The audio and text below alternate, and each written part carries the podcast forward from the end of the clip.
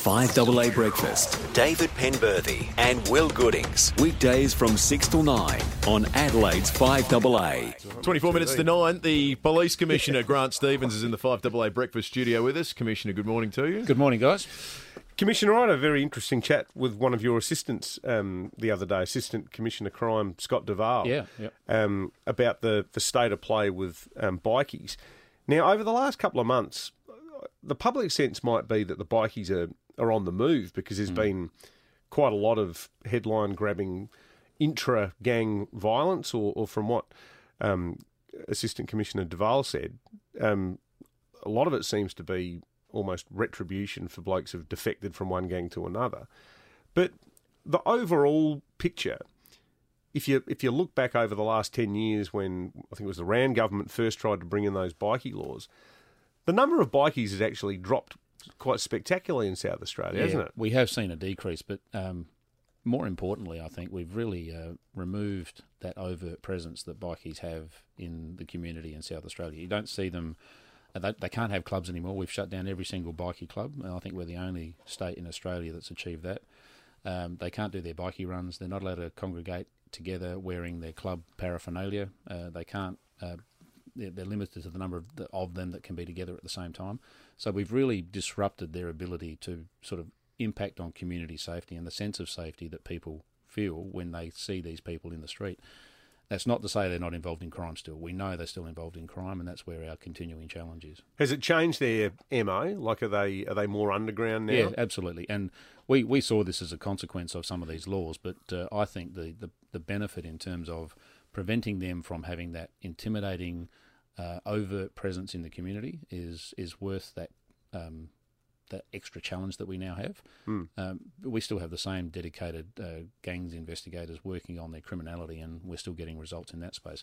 When you see these flare ups between uh, either within a gang or between gangs over territorial issues, drug trafficking issues, or you know, you know people trying to depart.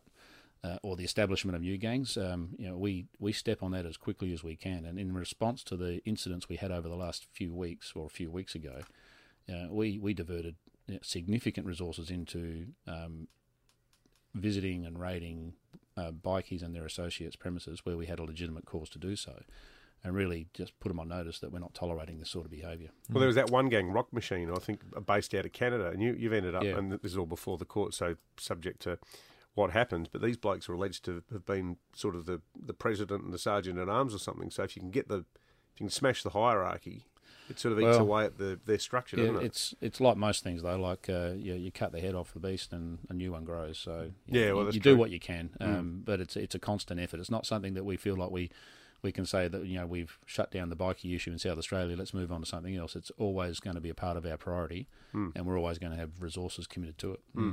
Uh, Liberal MP Sam Duluk, he's preparing a, a paper to bring to the party room. He wants to review lockout laws in the city. He says it's time to bin them, time to get a Yeah. sense of whether they are effective or not. I would imagine that the only thing that matters when it comes to debating lockout laws is have they made people on Hindley Street and in the city safer or not. In your view, how has that question been been answered? Well, I'd, I'd probably start by saying um, I'm more than happy for a review um, if that's what people propose, um, as long as we have an opportunity to be, to be heard on that, because I'm strongly of the view, and I think the evidence supports the fact that the lockout laws have created a safer environment in Hindley Street, particularly after three o'clock in the morning. Um, and we see uh, us, we're, we're no longer required to put as many police resources into the, the CBD Hindley Street precinct after about three o'clock like we used to have to. Um, I think there's a misconception too because they're called lockout laws. People think at three o'clock in the morning that's it. If you you, you, you everyone's kicked out. Yep. Um, the reality is that you can stay in a licensed premises after three o'clock. That's just if you leave one, you can't go into another. So from three o one a.m., no one can enter a licensed premises, but you can stay if you're there. They're more like lock-in laws, really. Well, they yeah, they wanna keep It's going. probably a more apt a, a description, but Yeah.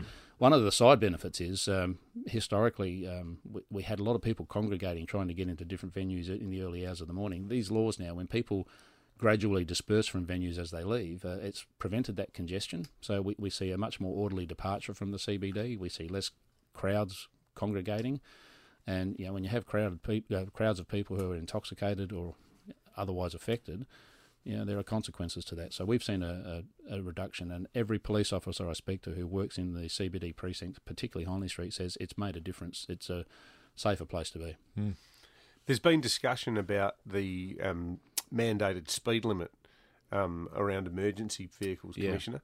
It, I think it's 40 in the eastern states, 25 yes. here. Do you have a do you have a, sense of, of, of what it should be? I mean, does it matter for SA that it's 40 in the eastern states? Uh, well, it, it, it probably creates some confusion for that. You know, we our borders are, you know, on paper. We don't have you know harsh borders that people understand. They've transitioned from one place to another. So that that requires us to have some consistency in laws, and that's not just about this. That's about everything.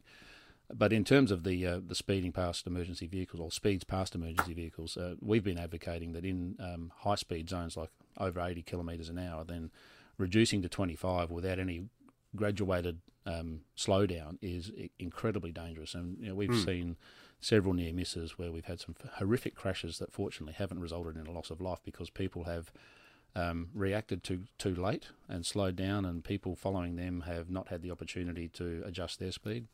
So, um, 25 in the um, in the metropolitan area is, is fine. We think um, it's not that difficult to slow down from 60 to 25 when you see an emergency vehicle, but uh, once you get onto those open roads and particularly the southeastern freeway. Um, Cars doing 110, having to slow down to 25, that's a, a big ask. And Yeah. we, we think it creates a risk. And uh, I think it's only a matter of time before we see a fatality if we don't do something about it.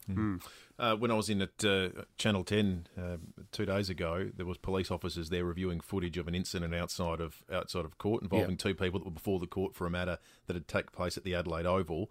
Involved the the one outside the court, reporters, camera people. You know the one. Yes, I think I think most people in Adelaide who's watched any TV. over the Yeah, they know the one. the Has any decision been taken whether charges are now being added as a Uh, the fe- the female who was uh, in, shown in that footage has been charged uh, with assault and damaging uh, property as well. So, So they're separate. Are they? Those are separate charges.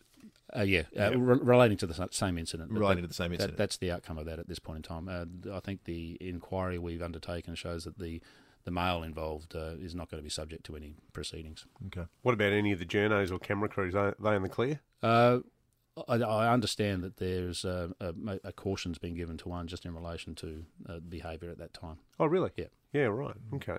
Okay. Interesting. Hmm. Police Commissioner Grant Stevens. Great to have you in. Always a pleasure. 16 minutes to nine.